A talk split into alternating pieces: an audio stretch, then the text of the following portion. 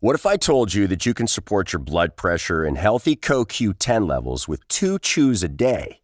The new SuperBeets Heart Chews Advanced is now supercharged with CoQ10. That's like getting CoQ10 for free. Our powerful blend of beetroot, grapeseed extract, and CoQ10 supports your cardiovascular health. Visit radiobeats.com and find out how you can get a free 30 day supply on bundles and save 15% with the promo code DEAL. This tea is piping hot. Get the latest celebrity news first all day long with hot headlines from OKMagazine.com.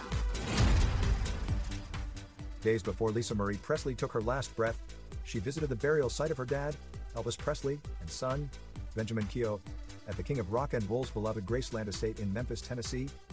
David Kessler, whom Lisa Marie befriended following her son's death by suicide at 27 in 2020, recalled his final days with the late singer at the property's meditation garden, where Elvis and Benjamin are buried, to a news outlet, saying, We sat there mostly in silence by Ben's grave.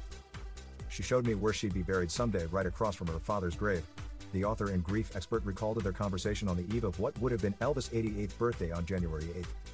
I said, Not for a long time, and she was like, Nope, got a lot to do still. David continued of Elvis' only daughter, she was very excited about what was coming up. She had such a challenging first and second act of life, and she was about to take on this third act that was so much about helping people. However, on Thursday morning, January 12th, Lisa Marie went into cardiac arrest at her Calabasas home. Her ex-husband Danny Keough, who was living with the singer at the time, returned home from dropping her twins off at school around the time her housekeeper found her unresponsive. Lisa Marie shared her 14-year-old twins, Finley and Harper, with Michael Lockwood. Dot.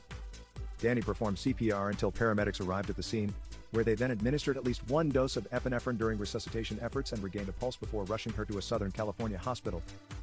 Later that evening, Priscilla Presley, who was seen arriving at the hospital after her daughter's health scare, confirmed the famous offspring had died, sharing in a statement, It is with a heavy heart that I must share the devastating news that my beautiful daughter Lisa Marie has left us.